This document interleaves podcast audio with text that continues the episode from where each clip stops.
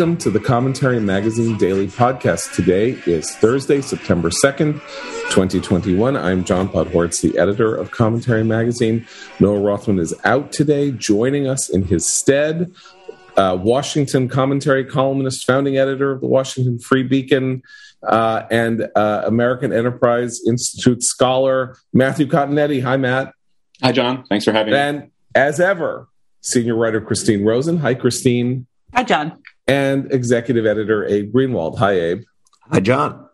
Um, so the big news, the big, big, big news is that the Supreme Court late last night failed, refused to stay or suspend action on Texas's new highly restrictive abortion law.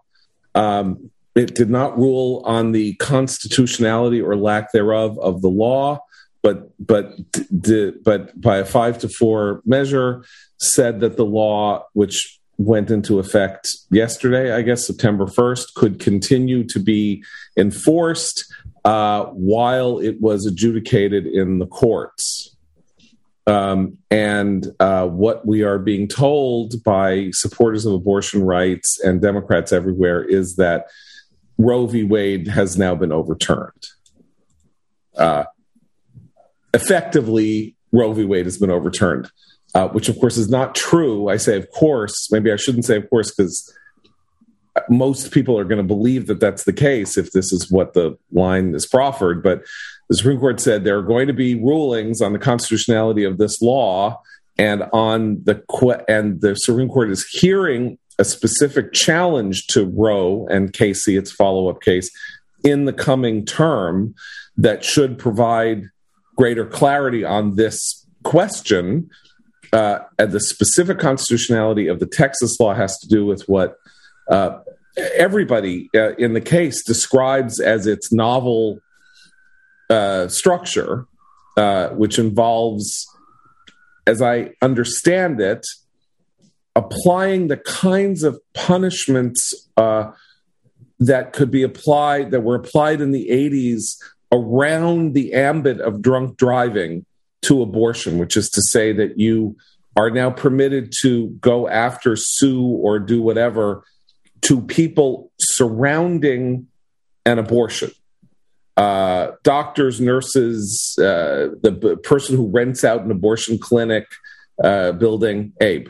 But I think it's a little different from that in that you don't have to be connected to to the um, uh, the, the abortion at all in any way. Right. Right. So right. So in other words, like you're not suing uh, a bar for serving somebody because you were the parent of the kid who was killed in the drunk driving accident. Anybody can effectively. It's not really like a citizen's arrest. It's like a citizen's tort, I guess, more than anything else. And um, this was designed to elude the constitutional question of the uh, legality of abortion. That's that's that it was it was it's a it's a it's a conceit to say we're not questioning that abortion is legal. What we're questioning is that the that the performing abortions should not be legal after six weeks. I mean, it seems to be this Talmudic effort effort to create a Talmudic distinction. Matt, also uh, designed to avoid the court from enjoining the law, right? Right, because typically these laws deputize state officials to uh, prosecute and right. and and to enforce the law. But since this doesn't do that, um, the the court, as the majority said uh, when they allowed the law to go in effect, it, it presents a unique challenge uh, who's to they have to they have to go through a whole judicial process to even understand uh, who has standing to sue what are the constitutional issues right. uh, because it's thrown everything into the private sphere and not right. the political sphere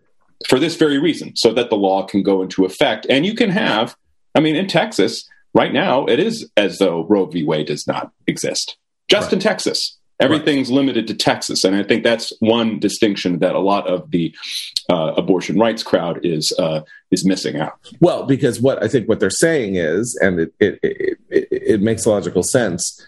Should this stand up? should courts find that this stands up, this would be the model right. where you would not have to challenge the constitutionality of the procedure or the act itself uh, in order to have it affected, or, or again, as you say, create a sort of uh, separation of powers problem, or you know, sort of Government go- government rights versus or you know government enforcement versus personal rights thing it becomes something else. Now here's what's interesting to me because the uh, the minority, uh, led by Sonia Sotomayor, simply says that this is patently unconstitutional because its purpose is to is to uh, ban abortions, and abortions, at least uh, as we understand them now, uh, have theoretically, though they have been limited and almost uncon- you know un- un- unlimited right to abortion up to the moment of birth.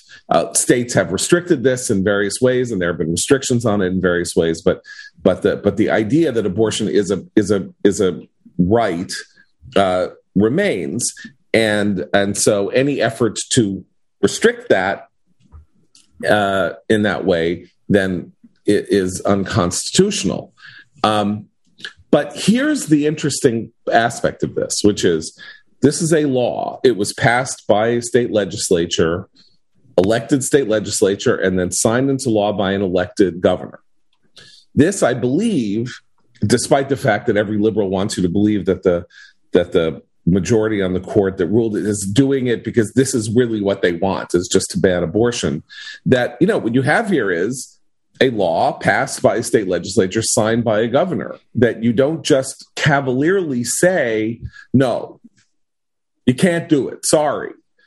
Separation of powers means the Supreme Court is supposed to show deference to uh, elected political actors who create and provide and do, let you know, and and and and enact legislation according to constitutionally mandated rules.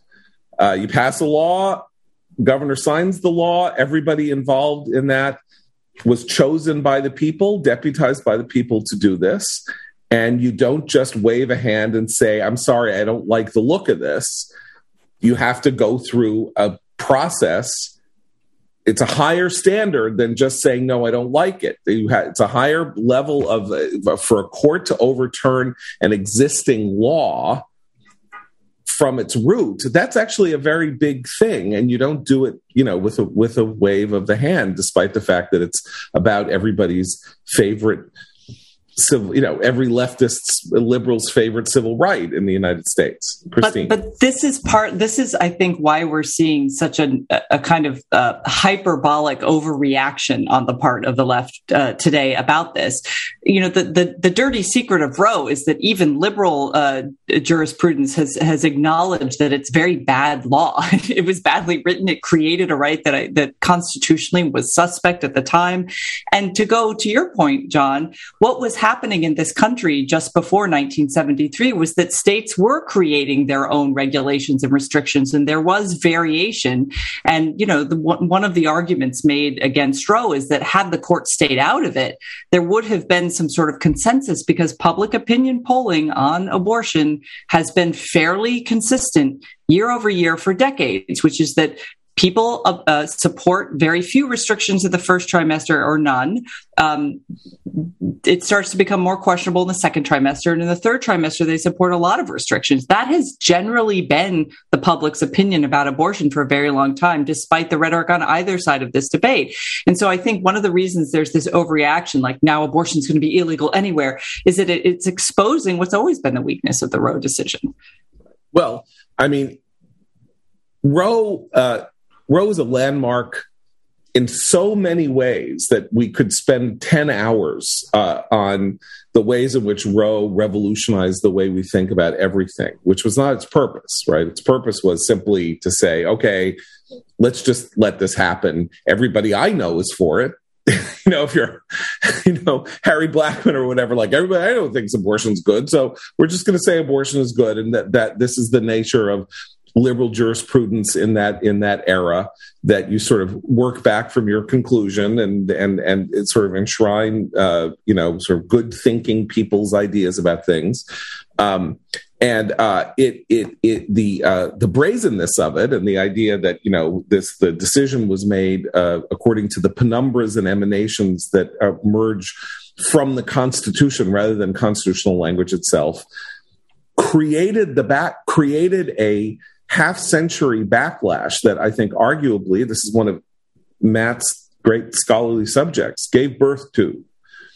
The conservative interest in the judiciary, the switch of of um, of Southern evangelicals from the Democratic Party to the Republican Party, the rise of Ronald Reagan, the rise of the new right, uh, the uh, interest uh, on the part of conservatives uh, as we move forward in um, burrowing into state and local legislatures and political offices in order to uh, enact in order to do something to counteract the effects of of a decision that they believe was leading to um, millions of murders of the unborn and and on matt so is there i mean if you think about it is there a more significant single act in modern conservative history than than roe I mean, in, oh, in, it'd be hard to name yeah. one. I mean, um, of course, you know, uh, there were conservative um,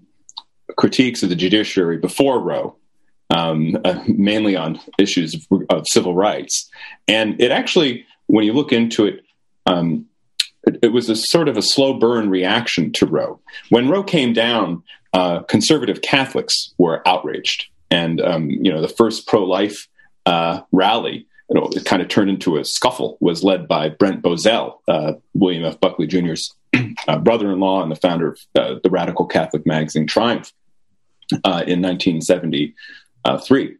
Um, it wasn't until uh, Jerry Falwell uh, in 1979, 1980 that evangelical Protestants adopted the pro-life cause for their own. And, the, and that, as you say, uh, helped uh, uh, Reagan's campaign immensely uh, in 1980. And let's not forget, Ronald Reagan, as governor, signed one of the most liberal abortion laws uh, he did. at, the and, time. Right. Yeah. And then and then by 84, so again, the, the slow burn. So a yeah. decade after Roe, in 84, when um, just the public discourse was rife with um, uh, uh, talk of religion in the public square.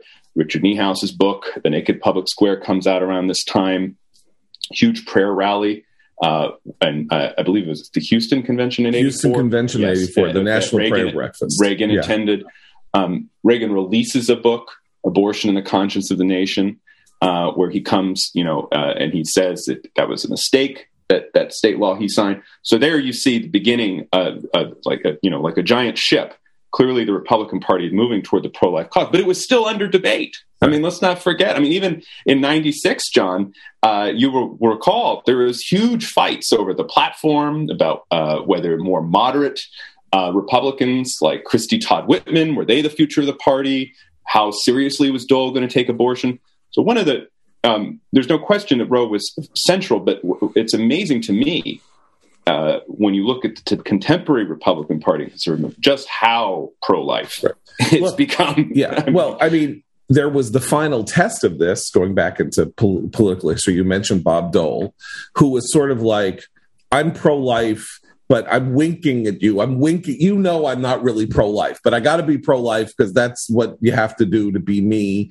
But I don't really want it. And then his wife runs for president in 2000 as a pro-choice Republican, testing the question of whether or not that view could get purchased with suburban women and the women and, and all this. And it turned out that uh, despite her uh, inarguable talents as a as a political player, and Liddy Dole was a very impressive kind of uh, you know down home populist, crowd pleasing type. Uh, she got nowhere because the issue had moved far beyond and uh, that and there was no room in the Republican Party for that kind of view. And then we saw that again in 08 with Giuliani. And of course, what better test is there than Donald Trump, who reverses himself on abortion famously because he said that he had a relative, or no, a friend, a son's friend, uh, or the child of a friend. The friend thought about getting an abortion. did not get the abortion, and then this child grew up to be a very impressive person in Trump's view. And so this, for him, was the moment when he realized that he, and he, of course, in many ways, the most pro-life president ever uh, in terms of the policies he he, um, he enacted. That's that's an important point because there were t- the two most pro-life presidents ever. You had a, a, a sort of pro-life president in George W. Bush but he was not the most pro life president ever. And you had a pro life president in Reagan who was not the most pro life president. The two most pro life were pro choice guys who went pro life. That's George H.W. Bush and Donald Trump. Why? Because they had to slather it on. They had to say basically, you know, I don't believe this, but I'm going to do whatever you want in order to unite, bring you onto my side. That's my, my, I know they both talked a good talk. But my general sense is when when uh, George H.W. Bush was president, he basically winked at the pro lifers and said, Look, you know, I'm not one of you. I'm not from you. I'm just ceding this issue to you. We're going to push for Casey, which was the effort to overturn Roe. I'm going to, you know, I'm handing the healthcare bureaucracy to you to the extent that I can. And that's what I'm going to do to show you that you can support me. And Trump did almost exactly the same thing in 2016. He brought in Heritage and various other people and he said, What do you want? And they were like, We want these 800 judges. And he's like, Whatever you want. I just want to be president. Just tell me what to do on this issue and I'll do it.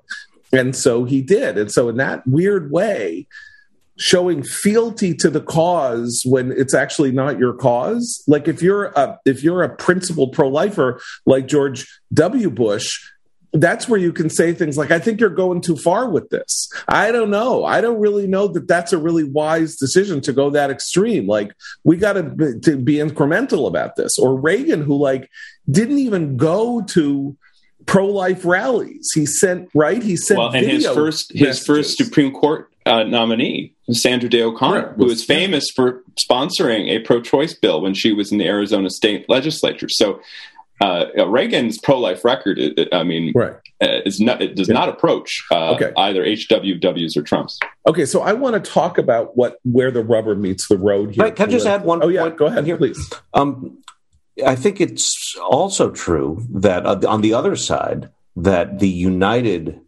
Democratic um, position of being pro-choice wasn't always wasn't ever thus.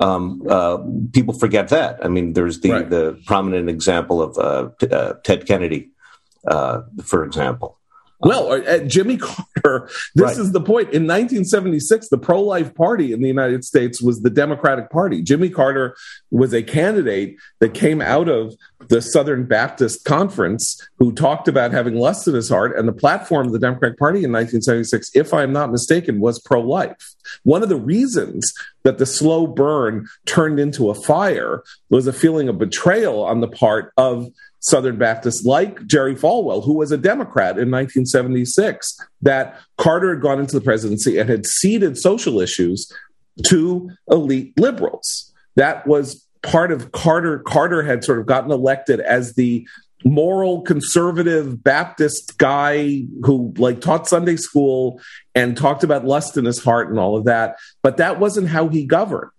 and they felt betrayed and abortion was one of the it wasn't the only issue but it was a leading issue in that matter. And then there was the simple fact that the the argument or the idea that abortion stopped a beating heart um, gripped people in a way that very few grassroots issues have ever gripped anybody. And there's this idea that it's first it was only catholics and then it's then it's Protestants. But I mean, it's simply the fact that as we have gone on over the last 40 or 50 years, as ultrasounds have, as all, as all this stuff has happened, the discomfort over abortion uh, among people who are not just, you know, extreme religious conservatives has grown. And, uh, and so, it, it's a that's how grassroots issues work, Matt. No, I just want to pick take off from that and, and piggyback on what Abe was saying, because the polarization is working both ways. This is another example of uh, extreme polarization in our country, whereas that um, the the breakdown of public opinion that Christine mentioned is is absolutely the case. It's extremely stable. You have people thinking that you should not have abortion in the first trimester. You should have it subject to regulation in the second, and um, or rather, you it should be legal in the first, subject to regulation in the second, illegal in the third, and that's that's decades long public opinion. Now, um, look at what this Texas law does. It outlaws it in the first trimester. Six weeks, still the first trimester. But what do what do the laws in uh, Virginia and uh, New York allow? Right up into the third, right until birth, born alive. Right. Mm-hmm. So you can see there that the, the, the extremes are working, as Abe says, in both ways. And and for and, the it was probably the Democratic Party's extremism, I think, that is that that kept fueling the fire that we talked about. We, um, right. I mean, it was Bob Casey, right? The um, Bob Casey Sr., who was denied a the speaking, governor of who was the governor of Pennsylvania. Who yeah, was denied, yeah. was denied a speaking slot in a what's right. '92 convention, I think. Um, yeah, and yeah. he of course was the plaintiff in the. In the he was the plaintiff in, case, in the in, in the case that right. came up 19 years after Roe. That was to be that was supposedly going to be the decision that said that Roe was uh, was improperly, dis- wrongly decided on the basis of improper constitutional law. And uh, Anthony Kennedy, who had been chosen because it was thought he was a nice Catholic boy, uh, as the third person to be nominated for that seat, and he would like go along uh, decided that that was not the role he was going to play. He was going to be the historic defender of the mysteries of existence uh, in that way. But I want to talk about this politically because I think it's this is where it gets very interesting. I mean, not that this isn't all interesting, um, but it, everything about this is interesting. But abortion has been a rallying cry and an organizing principle for Republicans for more than 40 years. And I think you could uh, you could argue that despite the fact that it alienates liberal women and it does this and it does that, it's been a spectacular political organizing success for Republicans to have this issue increasingly in, in their own pocket. You got nowhere to go if this is something that is important to you. You can't, it's, if this is, if this, if you think that abortion is murder, you have no choice but to be a Republican. That's, that's practically. Um, and and so uh, that has been the animating principle. And liberals have been trying to get liberals to vote on abortion forever. And there's very little evidence that anybody in the liberal coalition votes on abortion except as part of a general panoply of social liberal issues that they agree on.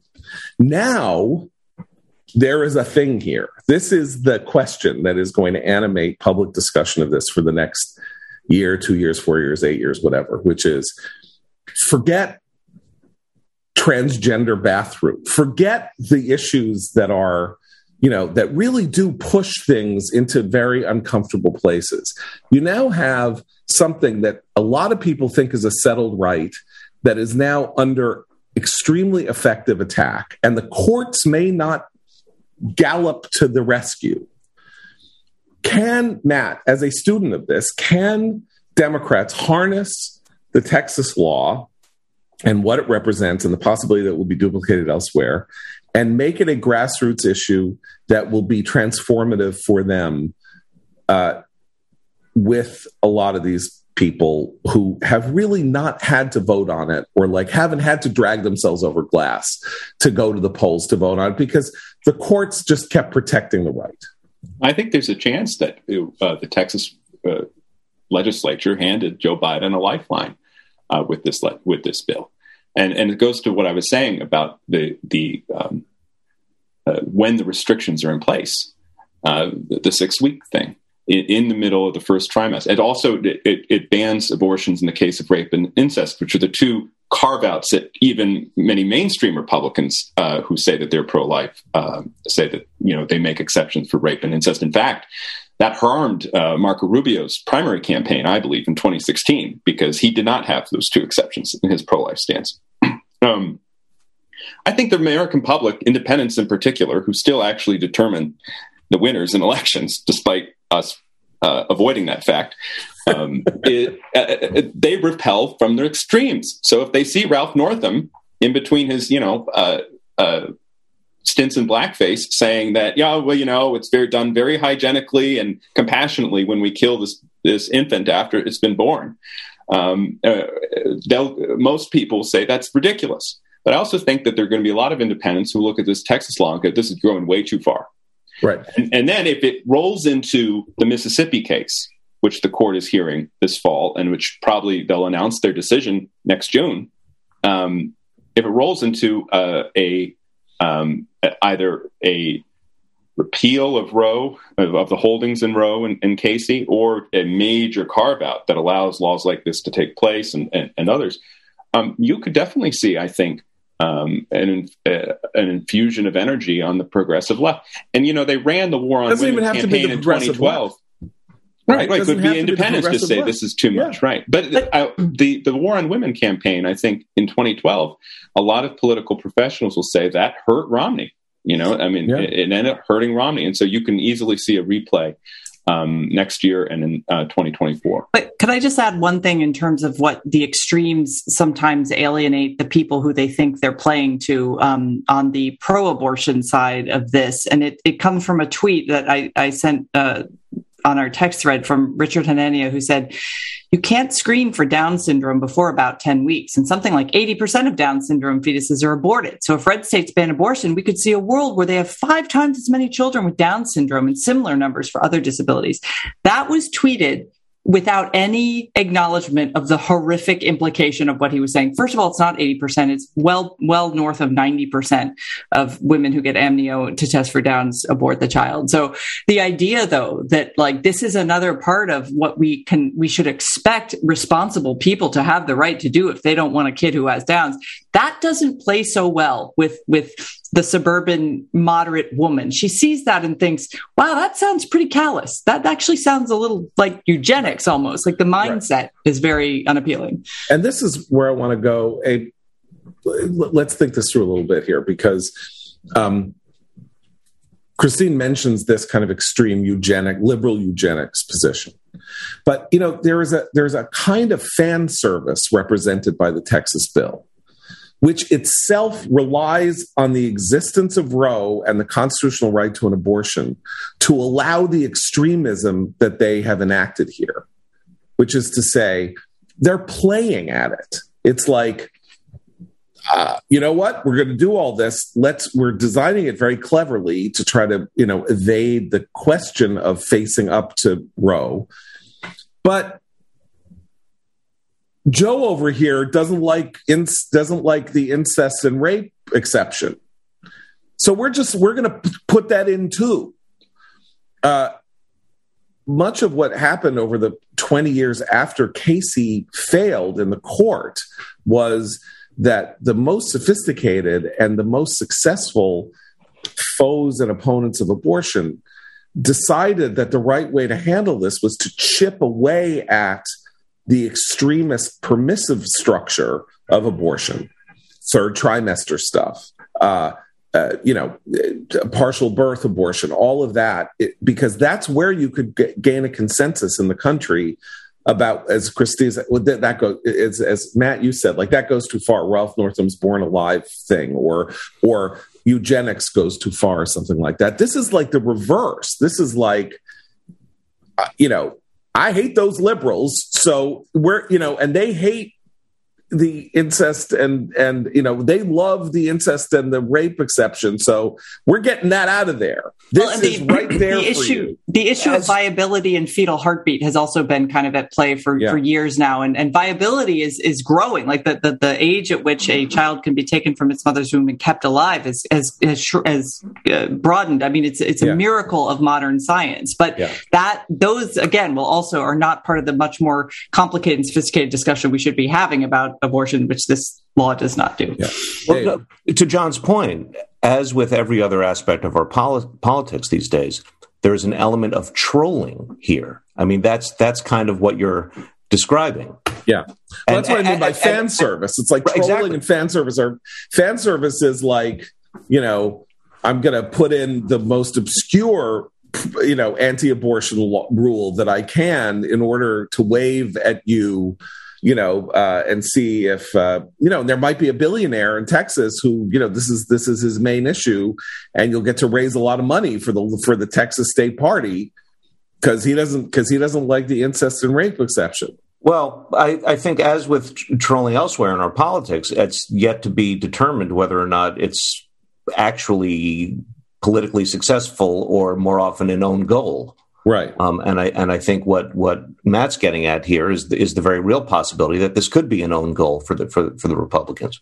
Right. And I, I I also think that this gets back to the horrible the nature and we've been talking about this in relation to Afghanistan, which we'll get to in a minute. But uh, the nature of landmark moments in in American politics and how they have bizarre, long-reaching consequences and do things that they were never designed to do, and unintended consequences. And certainly, the liberals on the court in 1972 and the people who sort of first went into sort of the idea that there was a private sphere in Griswold v. Connecticut, and then on to Roe v. Wade and all this they didn't know that they were going to trigger the creation of an entire counter movement that was going to say the country that you are trying to design is a country we do not want to live in.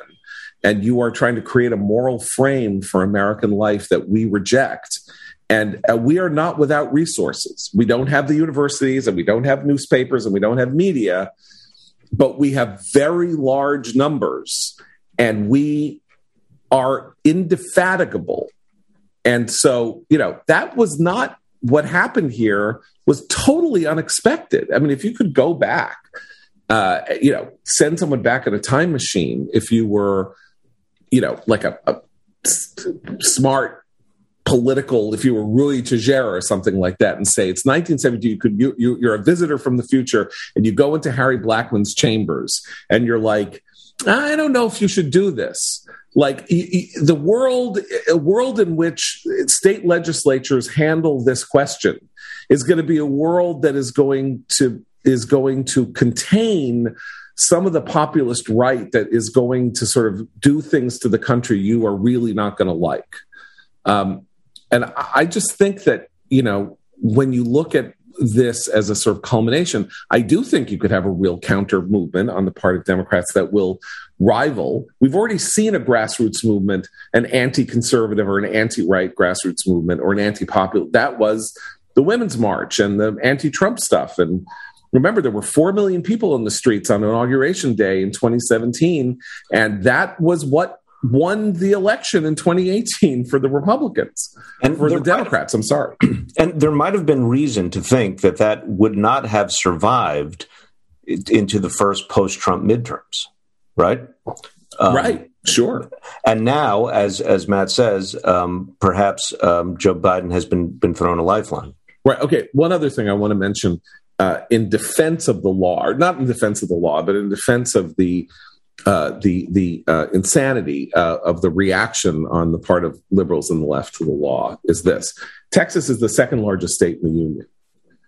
It's not Wyoming. It's not Montana. It's not a little state where people snuck in and you know only took a couple of votes to get things to get you into the state senate and all of that. Texas is a highly complex, huge state, the fastest growing state in the country. The you know, um, uh, arguably, you know, one of the two states that serve as a harbinger for the future. And its state legislature passed this law, and its governor signed it into law.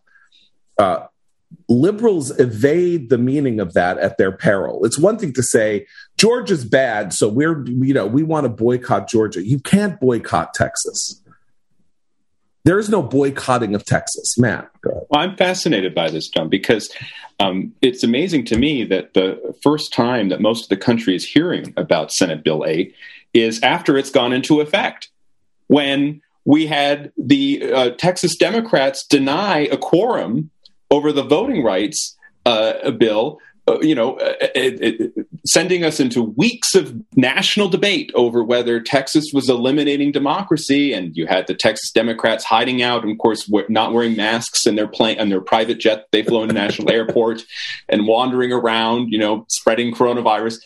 But why did why did the Texas Democrats do that for this bill? And it, it's interesting, and, and, I think it's uh, I think it's because and even as I say, that's a potential lifeline for Biden, or it's the, the secondary consequences of either this law um, being deemed constitutional, which I, I, think in the end if Roe holds, it it will not be deemed constitutional. But maybe Roe goes or is is carved out.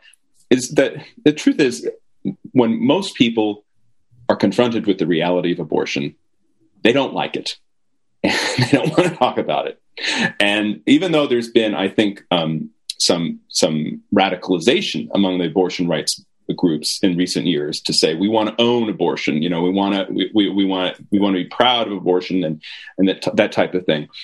The the politics of of this issue do not do not trend toward the most radical position on either side. And, and, and so i think texas democrats may have really mishandled this entire law mm-hmm uh, by one choosing to to stake their ground on voting rights instead of you know right. so-called women's rights, and then waiting until after the law goes into uh, actually goes into effect to have this emergency uh, challenge to it that was denied. Okay, let me let me just uh, posit this and then uh, uh, go to a spot. Christine, let me posit this. the voting rights law brings in minorities, right? That's the whole idea is that it's uh, minority voters are being disenfranchised. And that's, you know, in the Democratic fantasy vision, that's African Americans and Latinos. Um, African Americans and Latinos are not full throated supporters of abortion rights.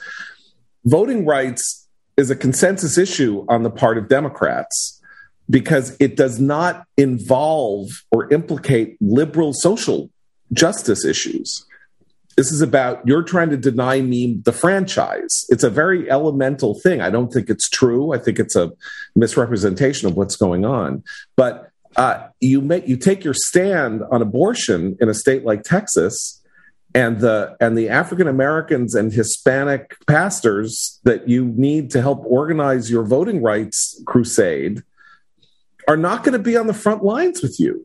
No, it's a really good point, and it speaks to what Matt was saying as well, which is that when do you remember there was that that sort of push a few years ago to say, you know, shout your abortion, and all these, you know, Planned Parenthood and other groups were trying to get women to just like celebrate the fact that they'd had an abortion. They quickly shut that down because people were sort of horrified by that. It was like, what? That just did not, like you say, Matt. Most people are like, Ew. and I think honestly, one of the best slogans uh, on abortion was, I believe it was from President Clinton.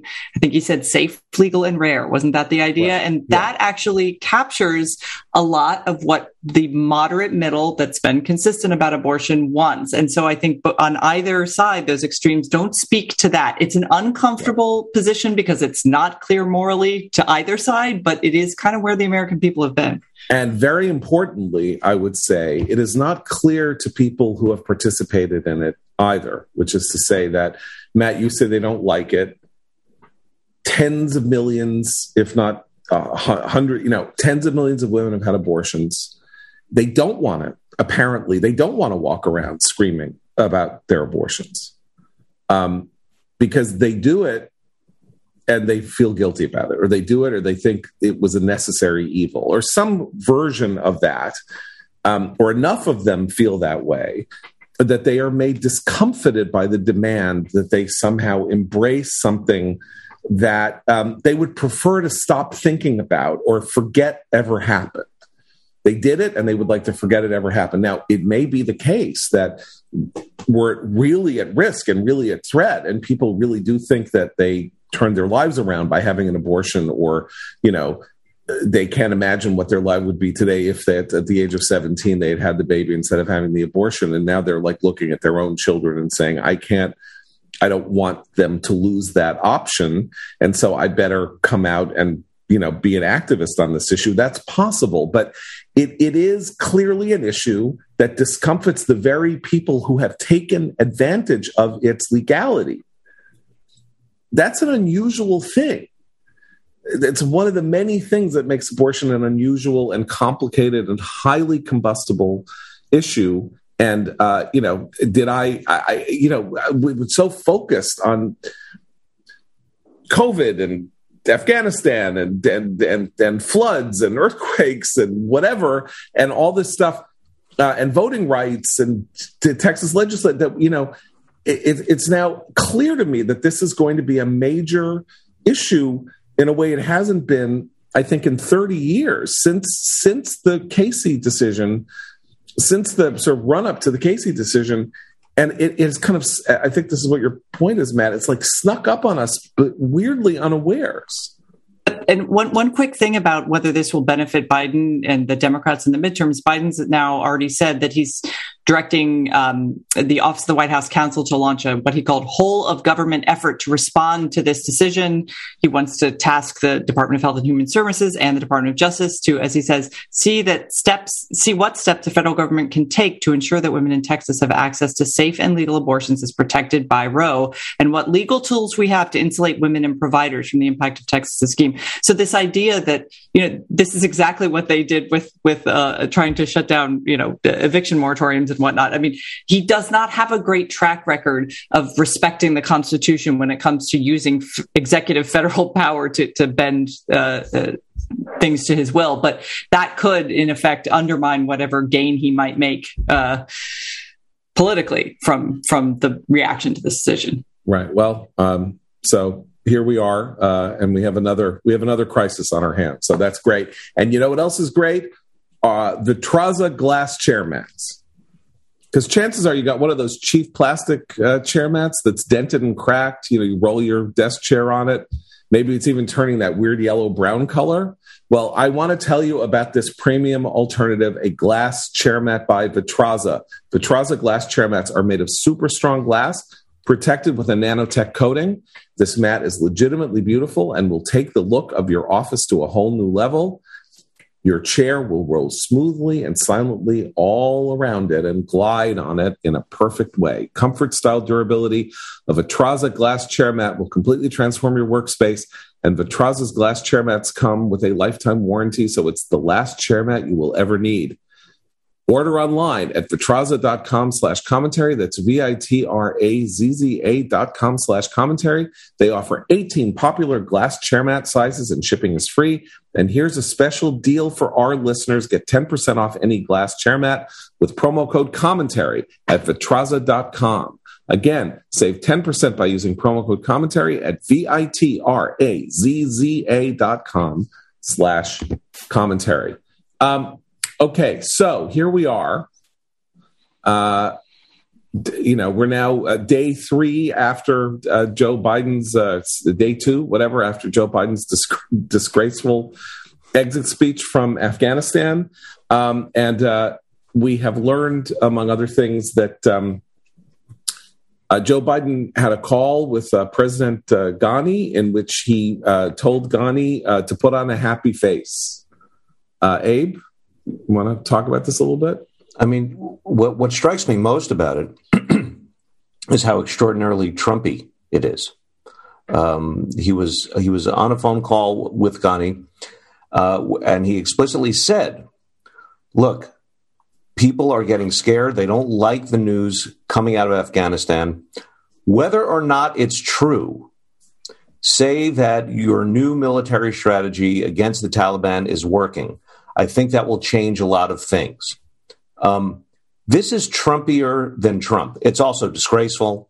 Um, it, you, you, also um, would have a very hard time, although it won't stop people from um, defending Biden on this whole process while continuing to blame the Americans who were uh, left b- behind in Afghanistan for not acting swiftly.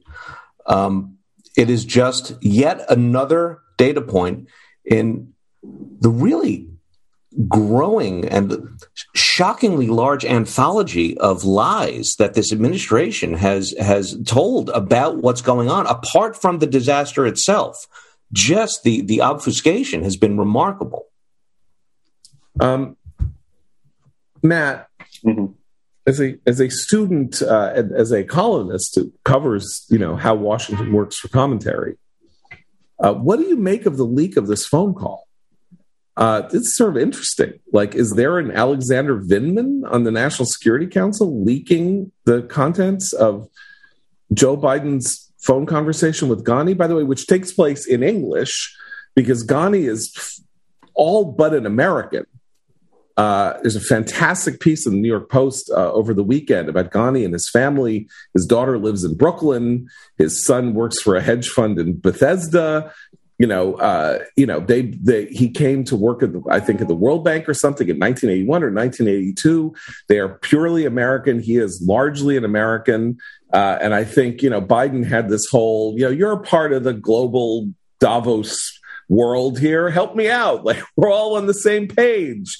You know, come, you'll come to camp. We'll all have fun. And then Ghani's like, well, you know, I don't actually want to have my head. I don't want to be disemboweled by the Taliban so I'm going to leave now before they get to me the way they got they got to they got to the uh, Afghan leader uh, when they took over in, in the 90s. Um, and way, I, so this tone of betrayal that he has about Ghani, I think, has that quality. It's like, hey, I thought we were we were amigos. Like, what, what what's going on here? Well, and it also suggests, uh, you know, that once again, Biden is lying when he says, oh, we had no idea they were in such trouble, right? We had no idea. Well, clearly in the July 23rd call, he has some idea that the Taliban is making gains. Uh, it, it's not just the content is, is Trumpy, it's also the process of the leak, as you suggest, John, right? I mean, as soon as Trump came into office, National Security Council leaks of his phone calls. Uh, remember the one with the Australian Prime Minister, I, I think was early on. Um, uh, and then that's continued through the Ukraine uh, imbroglio in uh, September of 2019. So, yeah, it's safe to assume that there are some opponents of Biden's policy here who had access to the phone call and leaked the transcript. What's most uh, infuriating uh, uh, about this particular phone call is it happened on July 23rd, and he's saying, you know, talk up your strategy, do more, fight the Taliban. Well, that call is weeks after America had left Bagram, right? We we skedaddled on July 5th in the middle of the night. So here he is after we've the military has left. The Taliban, of course, saw that began their uh, takeover of all the provincial capitals. Uh, the Afghan National Army saw that, realized America is no longer here to support us. We need to start making new calculations. And Biden has the gall to tell uh, Ghani, uh, put on I say put on a happy face, you know, when, when you're smiling, you know, uh, as your country is falling apart, thanks to me, thank, thanks to my yeah. my decision, right? The, uh, what I've been thinking about this somewhat, and I realize you know the continuities between Trump and Biden on Afghanistan are, uh, have been commented on before, but it put me in mind of um, that that phrase uh, that uh, Alexander Dubček, the um, Czech social, you know, he's we're going to have socialism with a human face. And Biden's foreign policy is America first with a human face, right? Uh, but it's worse in many ways than America first because it has it, it incorporates the worst of both for of both America first, nationalism, isolationism, and the worst of liberal internationalism. And just to say this way, right? He doesn't care. Uh, the, the, the Trumpian nationalists they don't care about human rights, but they never pretended to care. Right? Biden pretends to care, even has he does absolutely nothing, even though he handed Islamism its greatest victory in a decade. Uh, even though it's a total catastrophe for the 30 million Afghans, their human rights are just snuffed out uh, because the Taliban take over, right? So it, it has you have the uh, the the rejection of human rights and democracy of the of the nationalists the, uh, on the right, combined with the ineffectuality of liberal internationalism on the left. And moreover, you know, the one thing you can say about the nationalists uh, was that they were Trump was a unilateralist at the end of the day. He was going to take action. It didn't matter what other countries thought. And of course, he got into fights with even our own allies because he calculated that some actions were necessary. Well, of course, Biden is uh, this liberal international multilateralist. And, and, the multilateralism is cover for his ineffectuality, right? So what does Blinken say whenever you say, oh, you've just created this Islamist state, you've consigned, by the way, the 200 Americans that are still there, you know, we got the 10% of Americans that we didn't get. Um, you've consigned them to this um, hellscape. And Biden, Blinken will, or Biden will say, or Psaki, they'll say, well, we have 114 countries that are telling the Taliban to live up to their commitments. Yeah. 114 countries. Like, you know, it was that 114th country that will do the trick. You know, 113 countries, the Taliban would say, go jump in a lake. But now that you had the, now that Fiji has signed on, We're going. And oh, you know who hasn't signed on? Who hasn't signed on? China and Russia. Who? No, China of course, right. Yeah, and Russia. Yeah. Right. So th- those are the countries you need to sign on. Uh, they're the ones that are trading partners. They're the ones who are, and they'll never sign on. Of That's not. Right, it's like right. the two things: the multilateralism and the ineffectuality. Yeah, work work in tandem, right? Yeah. Uh, well, I, synergistic. You know, I mentioned this earlier in the week, but it's like uh, when uh, Blinken said, Our military mission is over, but our diplomatic mission is just beginning.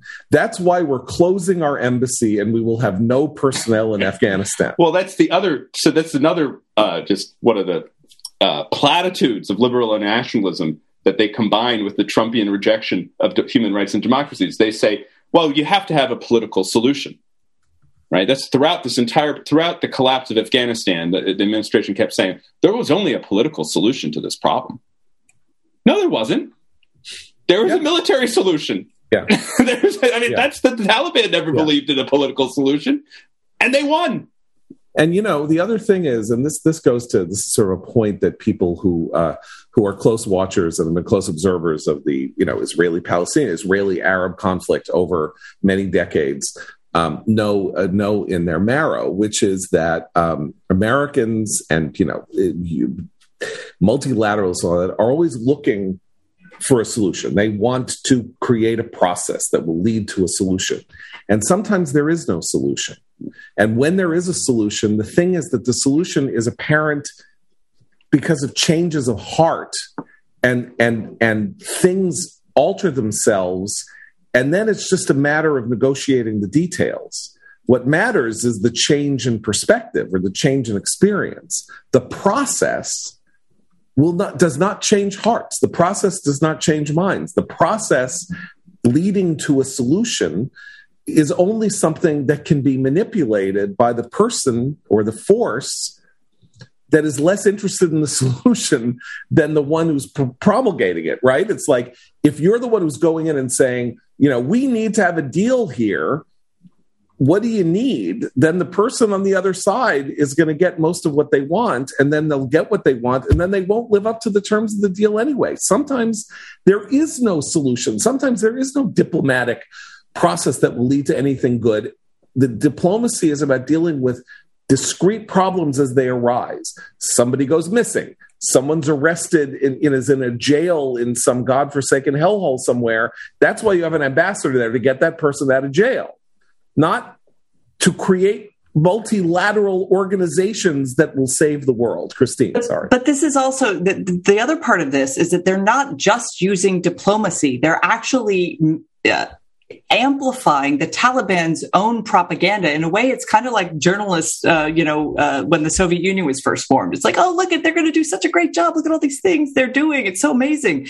Um, this is what they're saying. They're they're basically promoting this idea that it's a kinder, gentler Taliban. They're they're just the way they speak about the Taliban now is already giving them a legitimacy that they don't need to have written down in paper or a seat on a UN council to, to enjoy. They are doing that for them. And they are buying this, this idea that this, this group of terrorists who torture people and, and, you know, put women back into the Middle Ages, the idea that these people are someone we should even be sitting across the table from negotiating with. We shouldn't have done it under Trump and we certainly shouldn't be talking about them this way now. They're actually actively helping the Taliban in its mission by buying into this propaganda and their PR. Yeah, and also, exa- yeah, it's, sorry. It's, it goes exactly to Matt's point about how the Biden administration has the worst aspects of liberal internationalism because this is it, treating terrorist governments and bad actors as if they are potentially um, good players is an aspect of liberal internationalism. It is exactly what uh, the Obama administration did in regard to Iran, for example, right. pretending that the mullahs there were um, uh, kinder, gentler, wanted the best for their people, only wanted uh, an open hand uh, uh, extended from us, and we would get one in return. And- Look, what so uh, the only government or the only presidency that sort of embraced uh, a non liberal internationalist frame, in fact, despite the fact that Obama sort of tried and Trump tried and all that, was the Nixon administration. And basically, their point was we live in this world and it sucks. Most of the people we deal with are terrible. and we have to let let's be honest, and we have to deal with them on their own terms because they're not going to do what we want them to do. So we have these tools at our disposal. We can bribe them. We can pay them off. We, I mean, not that they said this explicitly, but we can give them things so that there is a mutual exchange of mutual interest, even though we loathe each other, or we can you know uh, help them privately with problems they have and and and you know smooth things out right ultimately that's what's going to happen with biden and the Taliban, right? He's going to attempt to ransom the Americans. Right. But uh, it's, the, it's the Nixon doctrine, except partnering with the Taliban. I mean, right. the whole yeah. point of the Nixon doctrine was our allies are the are, are, doing the fighting. We fund them. So if you wanted to be Nixon in this case, you would actually it would be an argument for fu- continuing to fund the Afghan government, right? And, right. and, and keeping the people there. But right. now we're backing ourselves into the position, as Christine suggests, that we're that uh, the Taliban are going to be our partners. You know, right. because now we have ISIS K and the Taliban. They're helping us against ISIS K. And you know, as I think Jason Willick of the Journal pointed out uh, on Twitter today, is well, what happens when there's a group even worse than ISIS K? Then it will be one now we're working with ISIS K and the Taliban against what did Trump call ISIS X? You know, once we get to ISIS X, who knows who we'll be partnering with? No, but uh, to to extend the the comparison to Obama's treatment of Iran, so the Taliban and ISIS K uh, are the good mullahs and the bad mullahs, right? They're they're they're the, the moderate mullahs and the hardliners. You see, so we need to work yeah. with the with the moderates because you don't want to deal with the hardliners. And I think you know Americans are not being as suspicious as they should be um, when uh, we don't hear the first word about this group ISIS K publicly in in popular press until it's time for us to become partners with the Taliban. Then suddenly we have this worse than the Taliban Taliban in in Afghanistan. Now, I'm not denying that that that there's an ISIS group there. There is, and it's part of why we should remain there. Because, yeah, but no, your terrorism, terrorism is not over. No, like Taliban's our new girlfriend and ISIS K is the crazy ex girlfriend. So we yeah. really have to worry about her, even if we're not quite sure about our new girlfriend yet. I mean, I ridiculous. love that analogy. I love that analogy almost as much as I love SuperBeet heart chews, the essential part of any healthy daily routine. Uh, they combine non-GMO beets with a special ingredient, grapeseed extract, extract that is unique to SuperBeet's heart chews. Because look, it's hard to make sure you're getting all the nutrients you need throughout your day to keep a busy schedule. This helps you. Grapeseed extract has been the focus of scientific research for years due to its high concentration of antioxidants, which support cardiovascular health and overall wellness. The grapeseed extract used in SuperBeet heart chews has been clinically shown to be two times as effective at supporting normal blood pressure as a healthy lifestyle alone. You can't find this quality of grapeseed extract in just any product. This grapeseed extract is clinically studied, quality tested, traceable to the source, scientifically shown to support blood flow and healthy blood pressure, and just two delicious chews a day gives the blood pressure support you need and the energy you want. So support your heart health with delicious SuperBeets heart chews Get your SuperBeets heart chews today at superbeets.com slash commentary. And when you buy two bags, they'll throw in the third for free. That's superbeets.com slash federalist. So, Matt Continetti, thank you so much for joining us. Uh, Matt and I uh, tweet at each other uh, tweet. We, we, we text at each other regularly just to see who can depress the other worse but actually hearing your voice and your your your, your seeing your calm face on our on our Zoom here um, is a, mildly more pleasant experience, even though what you were saying is totally apocalyptic. So That's I'd true, like to John. thank I, you for that. I appreciate that. Yeah. It's true. Um, and uh, Noah will, uh, I hope, hopefully be back tomorrow. For Abe and Christine, I'm John Podhoretz. Keep the candle burning.